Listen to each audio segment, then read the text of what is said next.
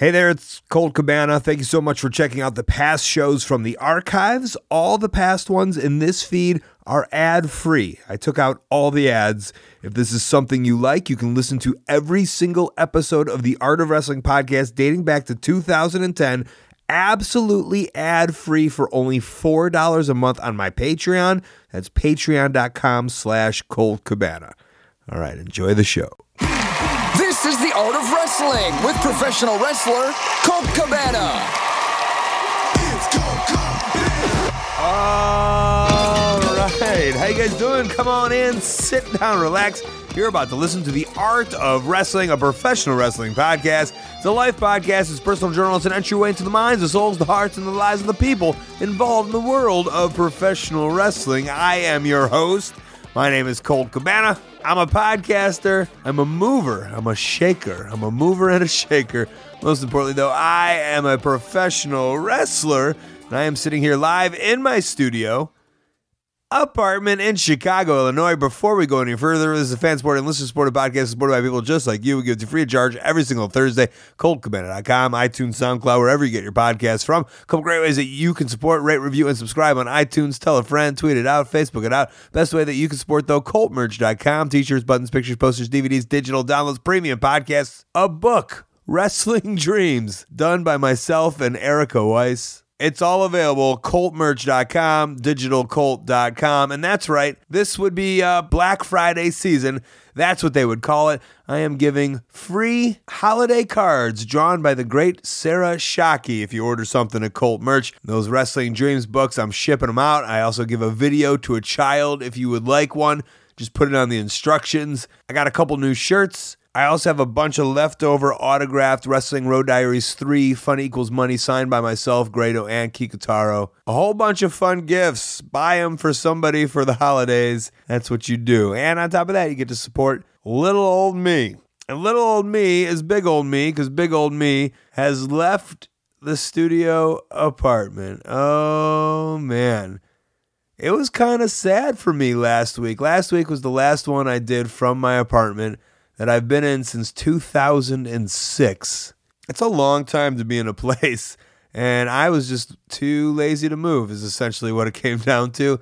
Somebody made an offer on the whole building, so I was kind of forced to leave, and now, uh, now I'm in some new digs. It's not a studio apartment. I feel I still have to say studio apartment. I'm sorry if I'm going to say studio apartment. Some of you will get a little upset. But if you watched Wrestling Road Diaries 3, you'll see a huge spoiler in there that the place I've done this podcast since 2010 was a one bedroom apartment in Chicago. The first time I ever lived alone in Chicago, Ukrainian village, I was in a garden apartment, a garden studio apartment, and it really summed up everything. And that's why I always that was my shout out to studio apartment.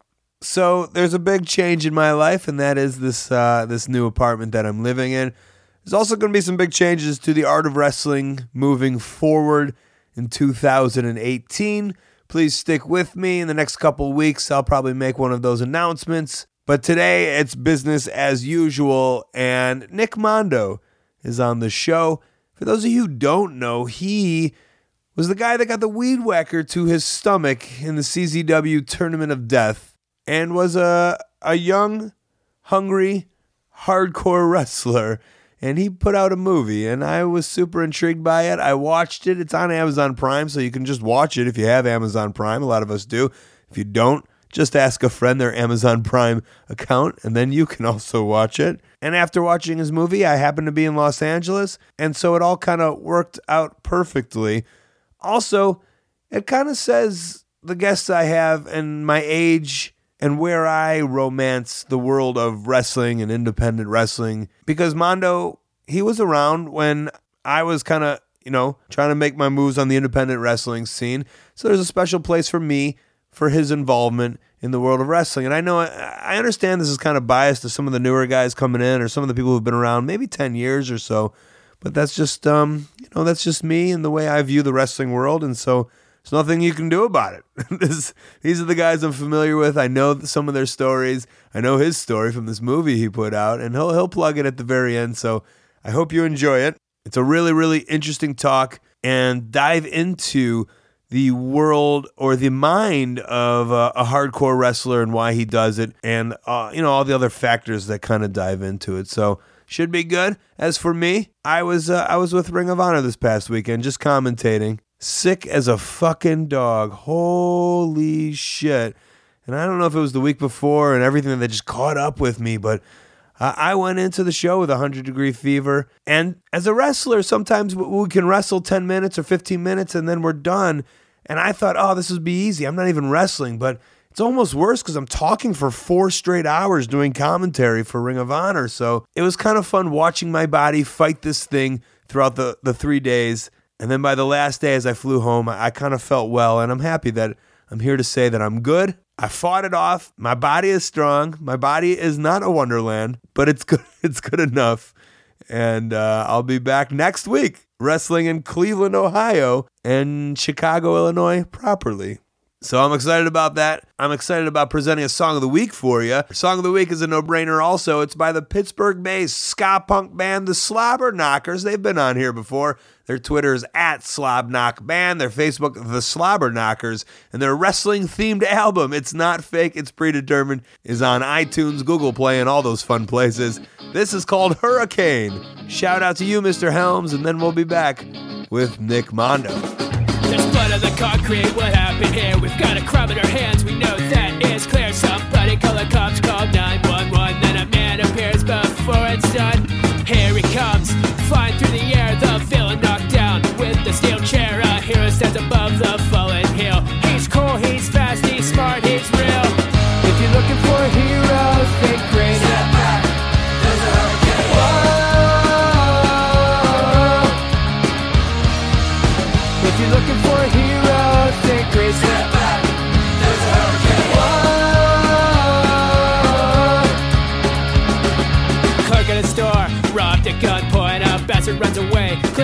joint. Money in hand, he thinks he's home free. Did he get away? Did anyone see the villain? Runs and only blocks away from a safe house where he can hide for the day. He turns a corner, thinks the coast is clear. He's taken down with a thunderous spear.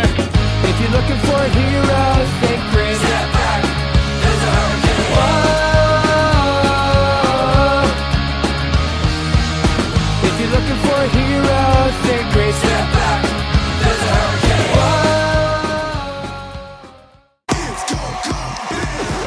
Nick Mondo, not are not that sick these days. Are you sick?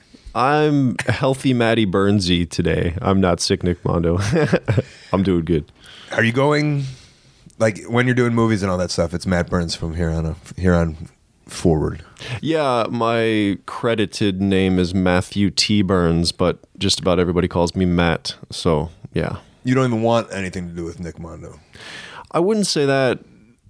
You know, I left wrestling and I pretty much just buried it all for a long time, but uh, for reasons which we'll get into, Yeah. of course, I dug that stuff up and I decided I'm not going to try and just bury it and I'm okay with it, you know, finishing my film. Like I've had to look at that stuff plenty. So, well, what, I'm just saying when I do, it's so weird when I do auditions because I'll do audition work and stuff. Yeah. and I'll be like, uh, Colt Cabana, and then I'll introduce myself as Scott to like the people. Like it's so weird because they're not in the wrestling world, but I'm also hoping that one person knows about wrestling, so they'll like book me for a gig. Yeah, if that yeah. makes sense. Yeah, I've had. It's funny. I've had situations where I can I can think of one really bizarre one where somebody looked up and said, "Nick," but they were talking to somebody that was like oh, right behind me, and I, I look up like, "Yeah." And I see him like look looking from me to the other person, like, "What's this guy's problem?" Like, like she knew who I was. Like, I'm Matt, and I'm like, "Oh, oops!" and I put my head down. A wrestling fan? you know of the Combat Zone? Yeah. Oh, you dumb. oh man. Um, well, cool. Uh, yeah, you're so you're back in LA, and you. A lot of this is based off of the idea of this movie that you put out, uh, that you made, uh, which I watched, and I don't know. I, this is no offense to you or anything, because I'm just a sucker for any docu wrestling stuff. So I don't know if it was good or not. I, it was. I think it was good, but I'm just so biased towards any wrestling thing. It's all you know, and it was obviously very well done. But I loved it. Like I and I was enthralled with it. And so I was like, oh, this is great that we'll be able to do this and we'll kind of talk about it, but not give too much away. Um, th- uh, were you a fan of wrestling docs and stuff growing up and all that stuff? Not, I wouldn't say wrestling docs in general. I just I like to get a closer look um, into a person's life. You know, somebody who's typically hidden behind a character, I guess you could say. And so um, that was the process. I guess it was my time to to do that with my film, and it's it's not your traditional, uh, typical film at all. But, in your in your film, you do a lot of stuff where you where you look back at you as a youngster, and you're filming yourself as a youngster, and I it was a lot. I, I, and I think like I, it makes me think about myself at that age because I think we're like around the same age, mm-hmm. and so I just remember seeing like the first when when Beyond the Mat came on in the movie screen. I mm-hmm. was like enthralled with it. I thought it was the greatest movie. I don't know if that's your idea of Beyond or or Wrestling with Shadows, right? Mm-hmm. Those are the 2 big ones I think from our from our youth. Yeah. But when you make something like this, it does. You don't even you, in your head. You're not even thinking about those two big. Well, because I made the the Wrestling Road Diaries, the, my documentaries, and that's all I think about. Or oh, in 20 years, will people think about the Road Diaries like the way they thought about Wrestling with Shadows or Beyond the Mat? Yeah, no, that's it's really cool to to to think of it that way. Um, with with my film, I wasn't, uh, and I, I do admire those films that you mentioned. Like I really enjoyed them. I mean, I'm working on several film projects right now, and there's a very there's there's a science, there's a it's mathematical when you're laying out the plan for a script for, you know, a blueprint for a film. But with the the trade with my film, um, it was something that I completely let organically shape itself, and I knew it was going to be bizarre. And truthfully, I didn't even know what it was going to turn into by the time it was done.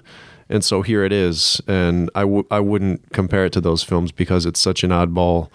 Uh, It's only wrestling bizarre. because you were in wrestling. yeah, And it really, Yeah, yeah. Wrestling wasn't on the back of your mind, mm-hmm. which I find weird mm-hmm. because a lot of it in the movie, you seem to be coming back to wrestling. Like mm-hmm. it's taking, it's bringing you back. Yeah. And I was kind of like interested in how much there is of that kid who is 16 filming himself doing ECW stuff, like still thinks about wrestling in everyday life. I can I can look back on a lot of that stuff with fondness, but I mean, obviously, I took a a darker and a more dangerous path, you know, than you did, and so a lot of it became miserable for me at the end. But I, I can still um, look back at that and have some laughs and have some good memories. What about so- like the nostalgia of before you started doing deathmatch stuff? The nostalgia of your love for wrestling. Does that make sense? yeah, well, Because I saw it in the in the clips of you as a kid. I only say I saw it because I, I feel I did the same thing, and I bet so many of us at home did the same thing. oh yeah, Right uh, of and, and not to the extent you took, but getting with your buddies, having a mattress, being in the basement, doing some kung fu wrestling shit. Yeah, like yeah. it's I, I felt just because of the love for wrestling, it's like oh we watch it so much, we got to kind of get it out of our body, right? Yeah, and you know, people sometimes talk about the backyard wrestling craze starting whenever it was, like late '90s, early 2000s. But oh, come on! I mean, you could go back 200 years, and I'm sure there there are kids, you know, beating on each other with pots and pans, and the mom screaming at them. You know what I mean? It's I just love like. the- they were like,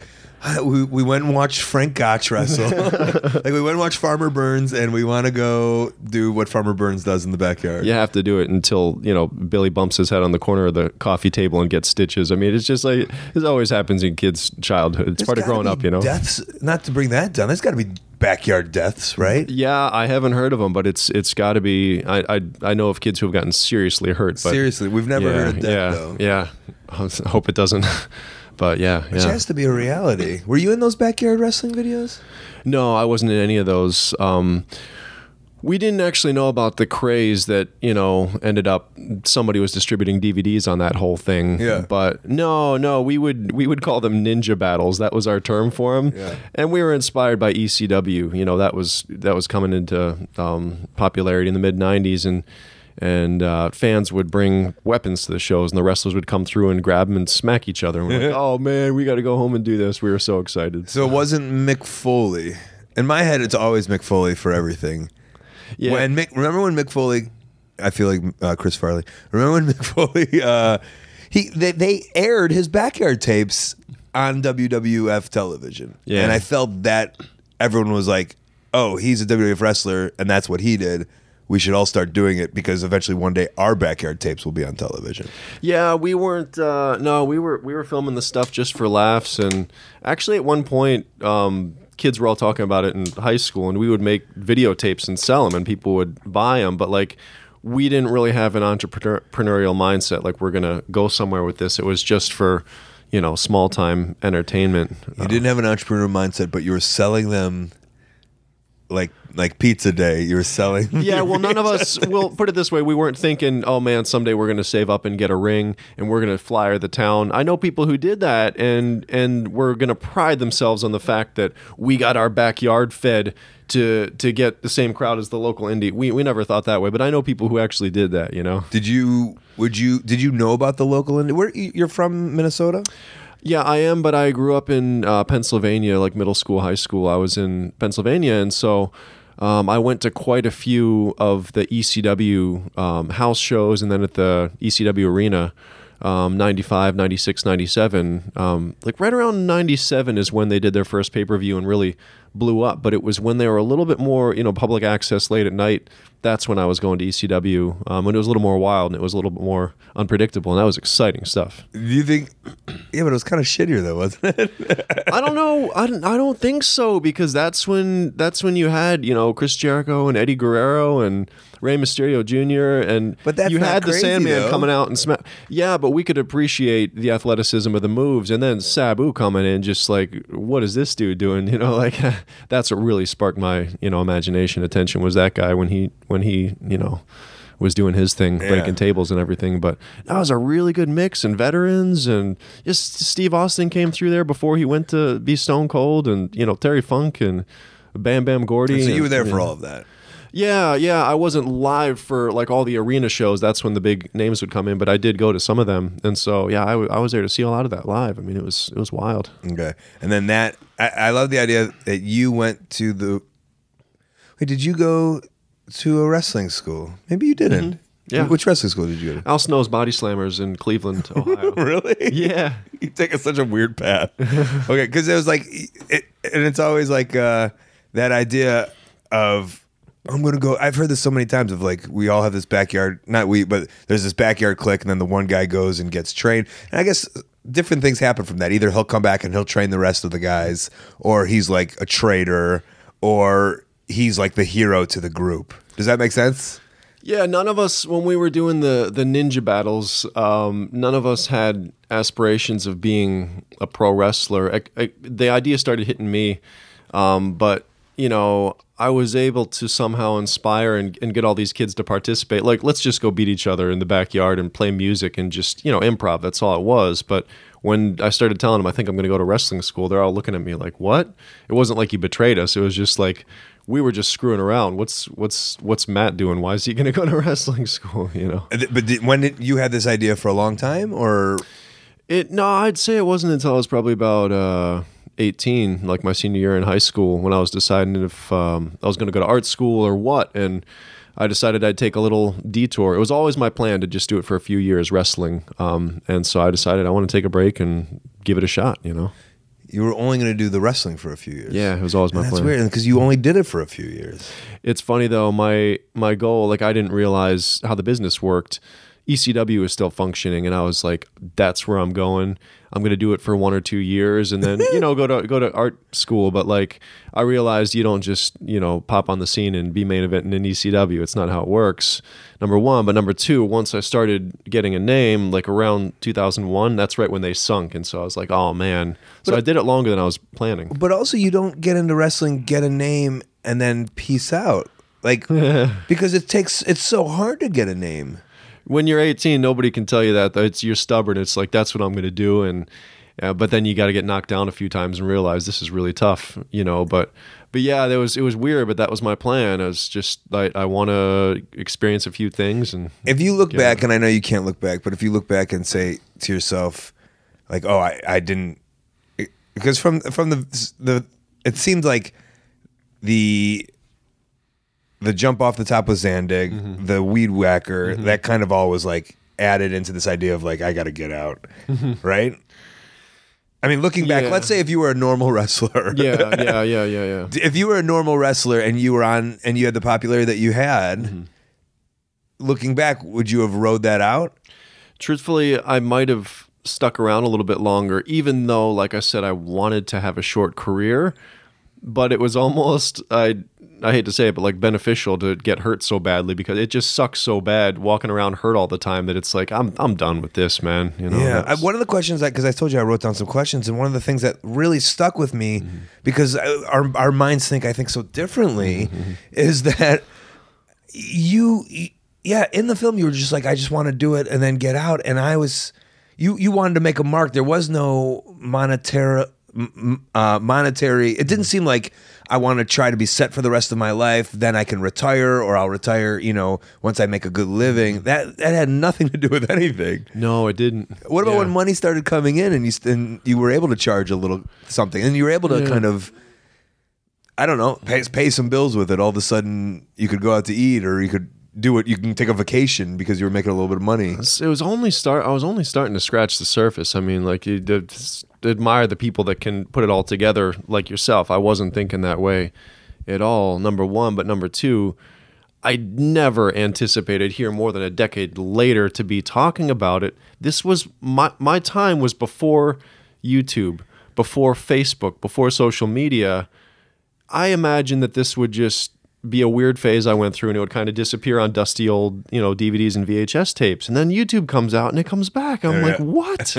was never my plan, you know? Are you uh, ever? Sometimes I'm weirdly self conscious about almost being noticed, if that makes sense. When I just, I don't know if I'm like at a party with a friend or I'm somewhere and like I'm, or if I'm doing something. Maybe if I'm even if I'm doing something weird, and we, I, I feel I always have to keep in the back of my mind that like I have to make sure that nobody you know I'm, I'm a little upset that kind of someone knows who I am that the possibility of like calling me out It um it brings it can bring a weird baggage with it. Um and from my perspective, sometimes people people are like, "Why don't you why don't you tell people about your background? Why don't you talk about it?" And it's like number 1, like the first thing that usually comes out is, "You were a wrestler? You must have been bigger." You know, I'm a small guy and I'm like, "No, it's the same same size." that, and, it's that that stigma is still there isn't it yeah, but then but then it's like, well, they wonder like, was this guy any good or like, how did you?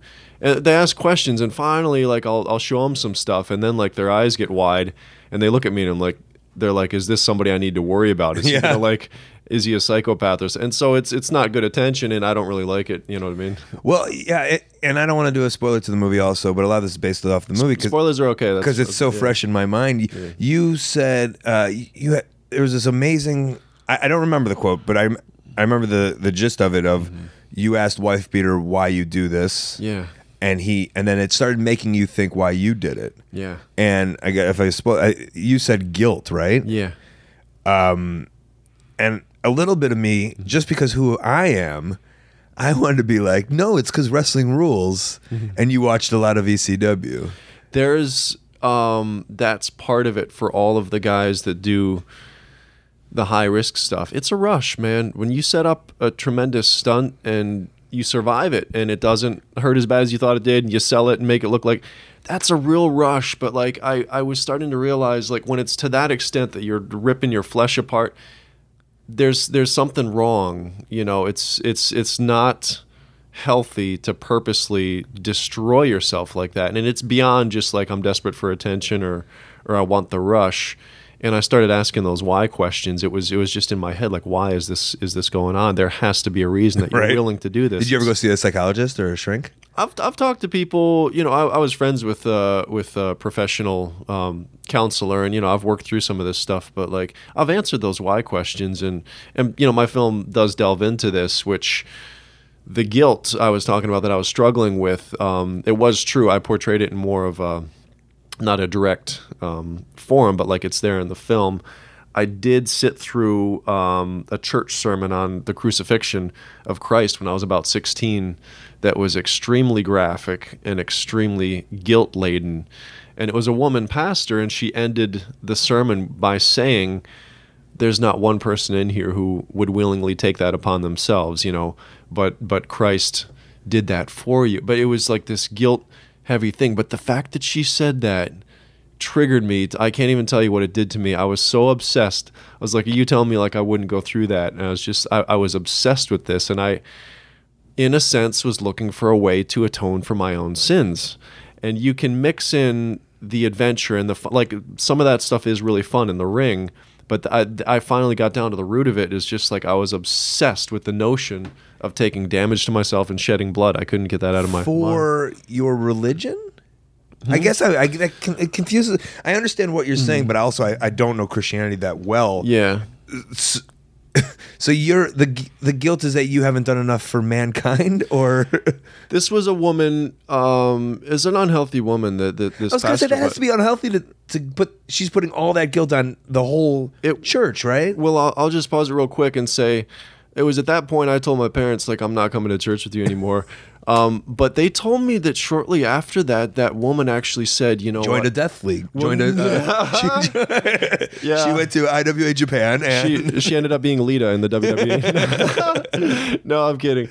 But no, she said she said to the congregation something like, you know what, I'm very aware that I'm I'm dealing with some unhealthy thinking and I, I need to step down from my position. So I admire her for that. But it was basically me as a, a kid with ADHD, you know, but but something got through to me. Here's somebody saying your sins were paid for by somebody else and you should feel guilty about it and it, it rubbed me the wrong way and i was like i'm not accepting that like i can't stand the notion of somebody else taking my lashings my whippings you know and so that was part of what was motivating me Uh, then Um, do you do you hold a lot of guilt just for other reasons? Is that something? not today um, no i don't it was something i got over. And um, again a lot of this is more beneath the surface in my film but at the end i'm going through an internal monologue and what i what i the realization i came to is like that was never the message of christianity. It's not in there. It's it's a free gift you know. You don't need to pay for your own sins. You don't need to you know it was it was paid for by christ and so i'm just saying it was twisted and it really messed me up as a kid but that was wrong and it was that woman's fault you know and so You ever uh, try to have a chat with her? No, i'm not interested Not interested. no no no no no okay. Uh, you go to you go to Al Snow's Body Slammers in Cleveland. yeah cleveland It was- wasn't it Lima, Ohio? no it was in cleveland um i remember hearing something about lima when i was there like them running shows or something i think that's well, he had a he had a gym. He had a. That's where uh, like Truth Martini. Yeah. And a lot of a lot of these ran, guys from I don't, when I started. Yeah. That were around me because they probably weren't. I don't know if they were around you. Well, we started the same. You were you ninety nine. yeah yeah it was the beginning of 99 is when So i started that training I guess Danny Daniels in 98, 97, yeah, they all Danny, were in Da- he trained. He was the class before me. Um, Blue Meanie trained there. Um, I think Adam Pearce might have. No, definitely didn't. He was he was in the area. Maybe he didn't train there. I just remember did some shows up there probably. something about him um, hanging around. But yeah, Al started Al, Al started this school, and then um, He probably hated you. I didn't. Well, two of his students um, took it over because he was on his whole hardcore run with WWE, and so he only I only saw him once. Um, Crusher Klein was that the guy who took over? No, um, uh, one guy, gosh, Charlie Kid Copperpot was his wrestling name. I the other don't guy know was that name. the other guy was Dan. I can't remember. Elvis Elliott is his name. I'll tell you, he was one of the like kindest guys. Like I'll say, in my arrogance, like my first match ever was like five thousand people in the crowd, a battle royal, and he was in it as my instructor, and he put me in the corner and started chopping me, and I grabbed him and threw him in the corner and started chopping him, and I realized afterwards, like what a an arrogant thing to do. Like I deserve to get beat up, but he took it and he was fine with it. You know, it's, and I, it always it made me think of just like what a what a kind guy. Like I deserved to just get. When did you when did you take that? When did you realize that? Oh, that didn't you didn't realize that right after you did that, did you? No, I think somebody told me early on that like, listen, your first couple years in the business, you might get beat up a couple times. You might, you're probably not going to get paid for your first 50 matches, and and so I was always just like, nobody's going to take advantage of me in the ring, and I just had this mindset like, if anybody does anything to me, I'm going to take over and whatever. Yeah, you have that. It's, it's do you a little against authority a little bit. Maybe that's it.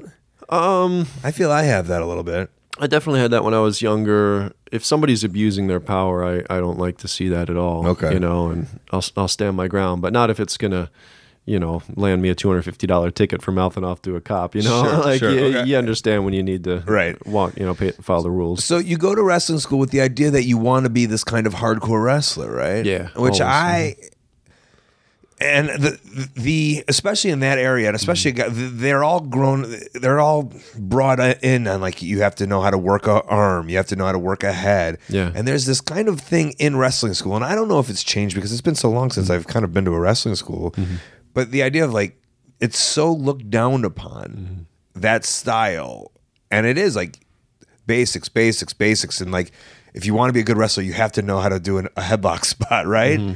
And I guess at that time, the late '90s, that was really implemented in these wrestling schools. But you were bucking the system. Were you hiding the idea that you wanted to do this going I into that wrestling school? I Did you know better? s- such a determination and such a focus in me that I can remember everybody was just kind of look at me and take a couple steps back. Even my trainers, everybody, I was so determined with what I wanted to do, um, and I was going to prove it that nobody really stopped me. And so, um, I mean, I did go through all the training, all the basics, everything I had to learn, and, and I did it well, but I was always determined to go through with that style. And somehow, I don't know, wherever I would go, people would just like, whoa, like do your thing and let me go. the trainers and the vets, they wouldn't be like, "Y- you you shouldn't be doing this stuff. Well, no, um, you know, I wasn't trying to train violent stuff, but I did always want to skip steps. I remember I wanted to learn 450s, and they're like, "Come on, you can't do that." And so I was living in the gym, and so what do I do? I pull the crash pad out, and I remember one night just like crashing about a dozen of them. It really hurt until I finally learned, oh, if I grab my ankles like this, I'll I'll hit it, and then I, you know, I taught myself to do, you know, the things that I wanted to to do. When you when you were doing so you like made this big name at CZW. Were those like your first matches after No. being a trained pro? no, I wrestled for. Did you do the shitty think- shows around? Oh yeah, oh yeah. I think I wrestled for over a year before um, CZW brought me in, Okay. and I was living in Pennsylvania, and so since I trained in Cleveland, I made connections there, and so you know I was driving seven hours out and doing you know just real crap indie shows in Cleveland, and then finally. Uh, PCW under Blaine DeSantis um, picked me up in Pennsylvania, and from there a bunch of other indies, and then I met uh, the backseats, uh, uh, Trent Acid and Johnny Kashmere, and I was doing just a straight uh, wrestling match, but I was calling a spot where you know you bring somebody in the hard way. I was gonna get brought out the hard way and take a bump on. It was like a roller skating rink, and and Kashmere overheard this, and he was like, "What?" And then he started you know paying attention, and then he said, "Hey man, give me give me some of your stuff. I'll show it to Zandig," and and then he got me into CZW. And you you wanted to take that hard way bump to the outside because of the of this guilt or because you thought it would look awesome? the combination of both. I was just motivated to be a high risk wrestler. Yeah. always like it was. Uh, it was a combination of both. I was obsessed with taking damage. I mean, I didn't want to destroy my body to the point that I hurt um, the rest of my life. But I, you know, I, I wanted to take a beating. I wanted to bleed. I but there there is that mathematics or science to it, right? Like what's the highest risk thing I can do that won't hurt? Or something like that, or, or what's the coolest thing that that's so innovative that people will be like, "Holy shit!" And then you find that line of like high risk to not hurting yeah. as it's performed. Exactly, and as you know, sometimes the stupidest thing will hurt you that you wouldn't imagine. Oh, tell what do you you got? Some of those, or you remember any of those? I always tell people like the stupidest one. Like one time, I was just picking up a table. I was going to slide in the ring, and it it uh, it slipped out of my fingers and dropped sideways and landed on my big toe and broke it. and I, I was just like, oh, but nobody saw it, so you just have to continue and pretend. But you know, like I mean, a, a power bomb can really hurt you. I mean, just it's stupid stuff like that. You know, somebody does it. Doesn't quite throw you flat. Your upper shoulders hit first. Your head bounces, and you almost get knocked out. I mean, I've had that happen. You know, and um, the stupidest stuff. Like, Yeah. yeah. So uh, we first met in um, in Minnesota. Mm-hmm. I don't know if you remember that. Yeah, it would have been uh, Steel Domain, right? Yeah. Probably. Yeah. And so you, what was happening? You were doing the CZW stuff, but you had moved back to Minnesota. Yep. Yeah. I was uh, about 2000. I moved uh, back to Minnesota, where I was born. And you were you. I re- so here's something I'll, I'll say to you, which I think is I don't know if it's fun for you to hear or not, but I remember. So there's a point where we were in the B, we were in BW threes, and you were showing Punk and I like footage of the CZW stuff Oh, that really? you were doing. Yeah, it was you in the back seats with with kind of like some real innovative, weird stuff. And I remember how like uh, you were like, "This is the future," and you were super excited about it. And you had the camcorder, which is kind of fitting that you kind of always carried your camcorder around. yeah. And I just remember, uh, I eventually then did the MAW Hardcore Cup. Oh wow, yeah, yeah, yeah. I yeah, did a tables and ladders match. Uh, maybe just no tables and chairs match with Dino Bambino. Right on. Because Yeah. I don't know, a little bit of me was like, I don't know what it was, and I'm trying to think back now, like saying to you, Mm-hmm. almost there was a little influence of like, this is getting attention. You can see how cool it is. People are liking it, and maybe I should kind of change, not change my game a little bit, but maybe this is something you have to do to hang with the with what's happening, Mm. and that's going to go to you influencing. Uh, people Yeah. and it, the style influencing and then influencing all these young kids. I mean, we were the same age, Yeah. and I was influenced by it. It's you know something that I've struggled with today um, is the fact that I was never laying a blueprint for a long lasting career. I mean, here you are, you're still going, and and Luckily, I just did the one hardcore cup. I was burning the candle at both ends, and like you cannot do that lifestyle and last. And I mean, maybe you can, but you're not going to live a very comfortable life, you know. And and and I knew that, and so it's not fair, really, you know, like to to, to come out there and grab attention like that, you know, with a whole business full of people, and it's it's damaging. Like it's yeah. well, when you see these kids saying like, "I, you know, I looked up to you. This is why I do this stuff." Mm-hmm. But you, do you still champion that style? I will always be a fan of the ECW hardcore style, you know, mixing in just a little bit of the gimmicks, the tables, the chairs, you know, ladders. Like, I really think they did a great job with that. But CZW came along and Zandig had a vision for the only way to top this is to just we get hurt worse, and you know, like that's not that's not it. That's not how you top ECW. So, do you worry when you when you come back to Cage of Death and you see what these guys are doing? I worry about these guys. Yeah, yeah, and a lot of them, you know, they're they're really feeling the wear and tear. I mean, I, see their personal lives, and they're they got some issues, you know, and it's yeah, it's Did you see that Vice documentary that they? Yeah, that was that was really well done. I thought it was greatly done. yeah, it was very well done. and it's so weird how I don't I always feel that like good footage and good filmmaking can make not not to say it wasn't good, but all of a sudden I was like, wait, am I a huge CZW deathmatch fan? What's going on? Because I don't know, I, I, and you can appreciate that as a filmmaker and someone in, in you know working in this, and I guess in both worlds. Yeah. That there's just something about great filmmaking and great shooting that will make something look awesome that maybe you didn't know was awesome. They they did a fantastic job of making it accessible, and I don't mean introducing like, hey, this is something you should do, but bringing you into an environment which is quite uncomfortable. I mean, if you go there and you sit in the crowd, I mean, you you can see the people there. I mean, they're just screaming their heads off and pissed drunk, a lot of them, and it's it's not going to be a real comfortable environment for a newcomer. You know, it's going to be like, where am I? And Yeah. oh, whoa, glass just came flying in the crowd, and I mean. But they made it accessible so you could at least look at it and understand what's happening. And But that's our scene is the wrestling scene is where am I? What is this? But we know this world so well. Mm-hmm. And I always think that's kind of you know, indie wrestling's kind of hitting a boom mm-hmm. where it's underground music and you know, you see them first and that's kind of what we've al- it's always been. Yeah. But now people are realizing it. But also it, you know, whenever I invite someone to a live wrestling show, they all, I think they always think of arena wrestling. That's what I call it. Mm-hmm. But if, if you just come to these small indie, these cool small indies, I would say, uh, you know, the shitty ones, you bring your kids to those, mm-hmm. right? but like the cool bar ones that are for 18 and above, that are for the right audience, like no mm-hmm. one's ever like this was awful. I feel, and I think that's because it's this like underground experience. It's still underground, which I find weird. I don't know if you find this weird, but I was never part of. I was never the kid that knew the bands that nobody knew. I was never like a hipster mm-hmm. in terms of anything art or culture. Yeah. But for some reason, I guess I kind of am for wrestling. Yeah. I don't know if you if you were like that. You must have been because you knew the weird Japanese animation and stuff, right?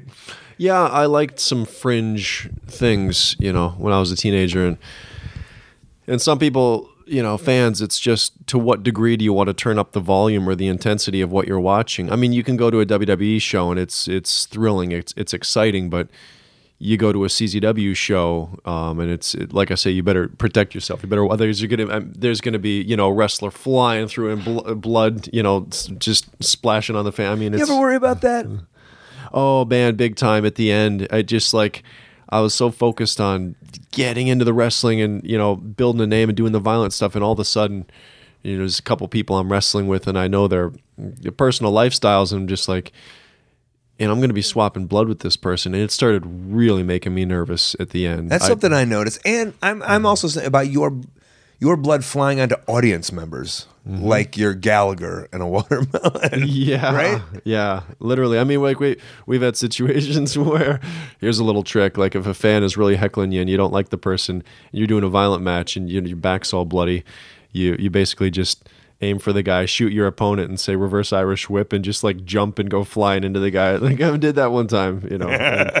So, but yeah, that's concerning. But today, um, Yeah, the blood tests are much more serious. Like they they're on top of that. And I was gonna say, where did you after it was all kind of said and done? Was there a point where you were like getting a blood test, and then as the results were coming, you were kind of like, uh, The I was really fighting for blood tests at the end, um, and insisted before I did the second tournament of death. I told Zandig I want my opponents all tested. Okay, okay, okay, okay. And the day comes, I'm just like, so what about the blood test? He's like, well, I told him, but they just didn't do it, and I, I was pissed about that. So I mean, I did my final performance, and yeah, I got a really thorough blood test, and I think it took like six months for the results to come back, and and I was a little nervous about that, honestly. Um, But it's okay, fortunately. oh, Yeah. you are good. Okay. Yeah, yeah. But I mean, I there, there are a couple people who got Hep C. Um, Abdullah Kobayashi, you know, and he had to take off a year or two, and th- there's a whole process. The dialysis, they they you can beat that, but Big Japan, right? yeah, yeah, and um, Kobe. you know, I mean, I'm saying that he's in Big Japan. yeah, Yeah, mhm. okay. um, but you know, American guys were going over and wrestling him, and Mm-hmm. and so I mean, it can happen. It's yeah. Uh, you moved to Japan. Mm-hmm. Do you speak fluent Japanese? I wouldn't say perfectly fluent, but I I do fine. I was on a film set with a Japanese woman yesterday. We were ta- speaking Japanese, and I was helping her with emails, you know, um, with her English and all that stuff. So yeah, so, Did you fall for Japan while wrestling there? Did you? You wrestled Yeah. for Big Japan, right? yeah, and that was uh, could not believe the place when I went when I went there. I left the country before, but I went to Japan, age twenty, um, did a tour, and it's just like, what what planet am I on? And I I couldn't believe the culture, man. I ju- There's such self control and such manners and such. It's such a safe place. It's such a peaceful place. I mean, like I know there's below the surface a lot of dysfunction going on, but like externally, I just admire the order and the discipline and the something I just love about that culture. Well, how did that tour come about?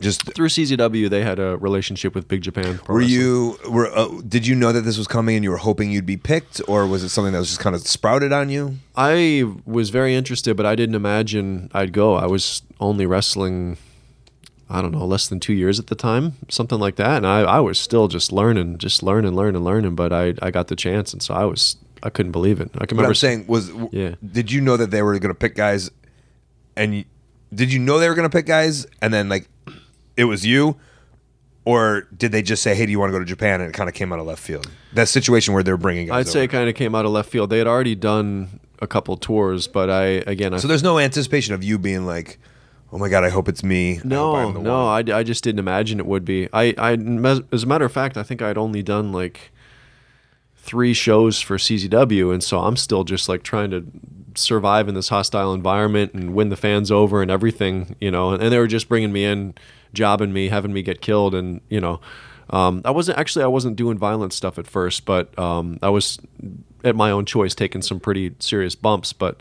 Um, I was just like trying to get over in the company, but then all of a sudden it's like, hey, do you want to go on this tour? And I was like, what? Yeah. Couldn't believe it. Yeah. So in the film, it hit me, and I didn't realize. And this is, I guess, it's credit to the film that like, oh, like it made me go, oh, and I guess that's probably the job, your job to do that. Is you said like there's a lot of lonely nights, you just walking around. Mm-hmm. Because sometimes I think of like, oh, maybe I should move somewhere, and then it hit me the realization of like, well, that sounds good moving to LA, but the reality is I'll probably just sit in my apartment all day and doing nothing, and then I'm just in LA away from everybody. There's a certain isolation that comes with. Did you the- have any friends oh. or know anybody? Oh yeah, I had friends, but I, I can't really explain it. But like, well, the apartments are so small in Tokyo. It can be awkward hanging out with people, um, and a lot of people just want to get out of their apartments. And a lot of people are dealing with stress, whether it's you know the the cost of living is really high, or jobs just kill people too many hours, whatever. And and people kind of tend to isolate and fall into depression. I mean, it's it's so widespread there.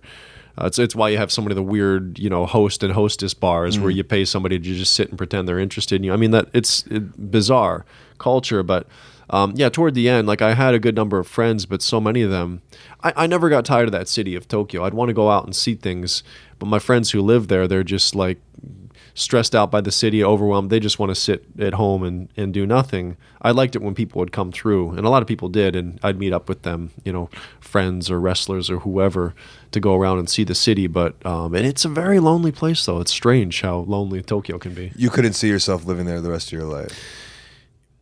No, because my primary interest is uh, the film and TV business right now, and their industry is really struggling. So for that reason, I still love the city of Tokyo, but um, specifically because of the film industry, that's why I'm here in Los Angeles. But you knew there would be an out. When, when you moved there, you knew that wasn't the rest of your life. yeah, I um, same as wrestling. Um, I I ended up um, staying in Japan for about five years, and same with the wrestling business, about five years. Yeah. When my plan was only one or two. You're a real five year guy. I suppose. but the end, honestly, I wanted to leave, but I couldn't because I wasn't making enough money to leave, and I was just kind of stuck there the last year, year and a half. Like I got to get out of here. I got to get to LA, and finally, finally, I'm just like, screw it. I'm just gonna to run up credit cards and move to LA. no And- shit. Were, were you, were you working over there? yeah, I was working. Doing uh, what? Freelance editing, writing, directing, and then acting as well. Um, just all freelance stuff. The, You know- fir- the first year was all documentary film work for a relief organization related to the disaster, and then from there, just freelance film in general. You know, I was talking with Kenny Omega. I don't know if you have a relationship with him. I haven't met him, but I, of course I know who he is. Yeah, and he was just he talks to me. He talks perfect Japanese, and I was like, Mm-hmm. I was like, do you think you could, you know, become like this star? And he was like, no, like like the Japanese would make fun of the way I talk because it's not that perfect. I was like, oh god. So he's like, I couldn't transition to like mainstream Japanese film, if that makes sense, like our equivalent of Hollywood. He couldn't be like a Hollywood star as They're an American very- guy or a North American guy. Very few opportunities for foreigners to be a megastar over there. Um, I'm friends with um, the guy who plays Ladybeard. yeah. Okay. Yeah, and he's he's an anomaly, but look at what he's doing. It. I, I met him right when he came to Japan, and he had, he had And for context, he's this Australian. Is that right? he's Australian and um, trans kind of, or just not trans, but he he's a yeah, dude no, with a yeah, beard. no. You talk up. to him, he's he's not gay, he's not um, trans or anything like that. He's just a a dude, you know, real polite. He's got a he's got a big red beard um, and, and pigtails. Um, but yeah, he dresses up in kind of like a schoolgirl schoolgirl uniform, and his character is Ladybeard. Um, and he's released albums and see he's done he he trained in um, stunts and, and choreography in Hong Kong for years and martial arts um, and he dabbled in pro wrestling. He does some wrestling events and all that stuff. So um, but he but I met him right when he came to um, Japan. He'd kind of given up on Hong Kong and was kind of down and everything and and he showed me his stuff and I I said dude like you're gonna blow up here. And he's like, oh, thank you, man. And I was like, no, listen to me. I mean, like, fast. Like, it, it, it's gonna happen. You hear me? He's like, you think so? I'm like, I do. And sure enough, like he connected it with a couple talent agencies, and they're like, whoa, and they they put him on TV, and and he just blew up. Um, shit. Yeah, so it's all sorts of albums and everything, and and then ironically. Hong Kong decided they wanted it, like they can't get enough of them, and they're flying them back all the time. It's a yeah, good. It's a good way to live. yeah, yeah. And but So- anyway, t- I'm saying in Japan, he's so odd and he's so loud and he's so funny. Um, yeah, he like he's huge. But to just make it um, straight on you, strictly, you know, I can speak Japanese. It's it's tough. Like it's yeah, Yeah. very tough. Uh, okay, a couple other things I wanted to get at the the weed whacker. Mm-hmm. Yeah. which I guess at that point was probably at that point. For, I guess for context, if you don't know, you Mm-hmm. took a weed whacker to the stomach. Still got those scars, obviously. I'd assume. Yeah. Uh, yeah, not happy about it. um, that was that was the highest thing probably at that point in at least American wrestling Mm-hmm. that had gotten to like, and by highest I mean like topping, topping, and topping. Yeah. Uh, and you've obviously you're taken out by this right now. I've what? You've been taken out by this. You Yeah. seem checked out by that, huh? Oh no no. Um, Just the- bringing it up. No, it's it's it's quite all right. Um, yeah, it's it's funny because I wasn't the first person to do that. As a matter of fact, two years prior, I was touring Japan, and it was a house show, and I saw um, Yamakawa. He was a big star for Big A Japan. house show. Yes. And I kid you not, he took one as bad as the one I took, and it disturbed me because it, this is a stupid reason for it disturbing me. Usually, when I would see dangerous things, it's just like, yeah, I could do that. Like, yeah, I could. I saw that, and I was just like so distressed. Like, I don't know if I could do that, and I obsessed over it. And then like a couple years later, I just picked the right stage to do it on. I knew there were going to be a lot of wrestling magazines. This was like the first big death match tournament in the states, and I don't know, it's a lot of press was there, and it was you know the third round, the finals. It was how I was going to lose, and it's my idea, and so. Um, now I wasn't the first to do it. I've seen Wife Beater take one before I did, um, really bad too. But it's just uh, the right timing. You knew to know. do it at the right time. Yeah, I guess. if, if there's a right time to take a Right. back, I suppose that was Yeah. the right time. Uh, and then uh, the other one was uh, Rory Gulak, Mm-hmm. who was Little Mondo. Mm-hmm. And I don't know. So I mean, I guess to kind of close it all up, you he's changed his gimmick and and he's not he's no longer Little Mondo. Yes. Um, I don't know. I guess your, your thoughts on just kind of the process of him, obviously, like knowing that you the the way I the way that you showed me that video at when I when we were both let's say twenty Yeah. or twenty one, Yeah. but he was uh, thirteen and probably super impressionable. And it's not on you, I guess, to be a parent at twenty one. and I don't mean a parent, but you know, like knowing that you're a role model, right? Yeah, yeah. He's he's ten years younger than we are, so he would have been 10, 11, going to wrestling shows, watching this violent stuff. Um, for people who don't know, um, I was Nick Mondo, and he would show up as Little Mondo, dressed like me, and just a heel. It was hysterical. Like the the whole crowd would be like. F little Mondo, clap, clap, clap, like chanting. He'd stand up on his chair, he's F you, I'll fight anyone you got. Like, just a heel, a natural heel. But fast forward, like five years after I quit uh, wrestling, this kid was, um, I, I guess he would have been uh, 18 and debuted as Little Mondo. He'd put on some weight, and I'm just like, I had no idea he was going to do this. You did it. I had no. I coulda told he you was- that. Well, he was hanging around the wrestling school training, and so I figured he's going to get in the ring. But I, I never even crossed my mind that he would actually carry on my gimmick. But he had Um, a he had a gimmick. Yeah, but I would. At 11 years old, he had a gimmick, a built-in. well, well, here's what logic would tell me: if he steps in the ring and does that, the fans are probably going to give him a really hard time.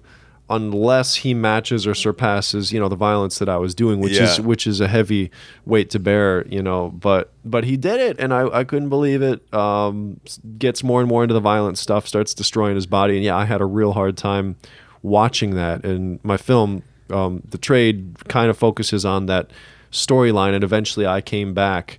It was kind of like a bargain. He, I just said like, listen, if I make an appearance in one of your matches, like, will you, will you tone back some of this stuff? And okay.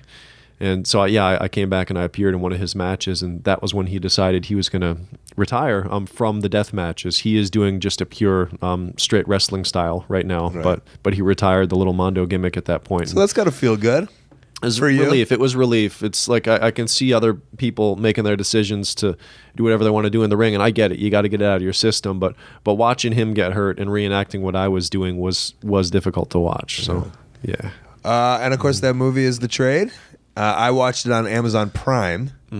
Um, where else can you can we get that? that that's it right now. It's on Amazon Prime, but soon it'll be on Google Play and early next year on iTunes. And I'm working on a collector's edition DVD um, with a bunch of bonus stuff right now. But Amazon Prime is the best way to find it. And I believe several titles come up when you search for it. If you just look the trade Nick Mondo, um, you'll find it. I think I typed in Nick Mondo. Okay, yeah, or just Nick Mondo, it'll come up. Um, but I, apparently there are like a bunch of titles with something the trade in the title, but um, Nick Mondo will bring it up. But uh, And are you on social media as Nick Mondo, or are you doing Matt Burns? um, it's a, a mix both. Um, Facebook, uh, yeah, Facebook.com slash MTB Mondo.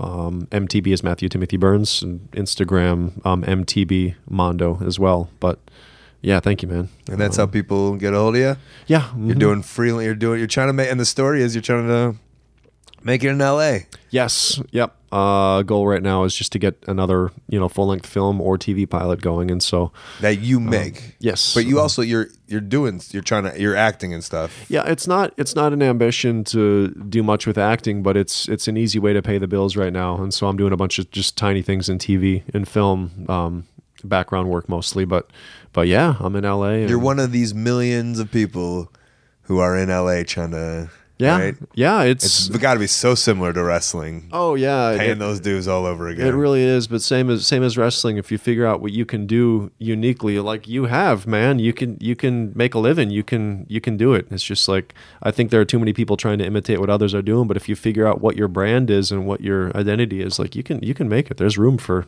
anybody. I think. Amazing. Yeah. Great to talk to you, bud. You too. Thank you. All right, Nick Mondo on the show. Super interesting. I thought so, especially when watching his movie and then going able to kind of ask all the questions I wanted to ask right after the movie. I wish him all the luck. Hopefully, I'll be seeing him on the small screen. I did have six lines in Chicago PD, you know.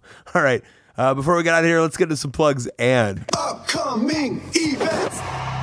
All right, the best way you can support coldmerch.com, digitalcolt.com, especially Wrestling Dreams. Please buy it for a little one for Hanukkah or Christmas or whatever you celebrate or don't celebrate. Twitter and Instagram at Colt Cabana, Facebook slash AOW Podcast, also slash Colt Cabana. My storytelling podcast, Pro Wrestling Fringe, plus all the past archives of the show. They're ad free and they're on StitcherPremium.com slash premium. Use that code COLT50. Get the whole year for less than 20 bucks. ColtWrestling at gmail.com is my very public email. Maybe promoting you want to put me on your upcoming show or convention. I got a YouTube channel. I got a website, ColtCabana.com. I also got a P.O. box, but I'm going to have to switch that number pretty quickly.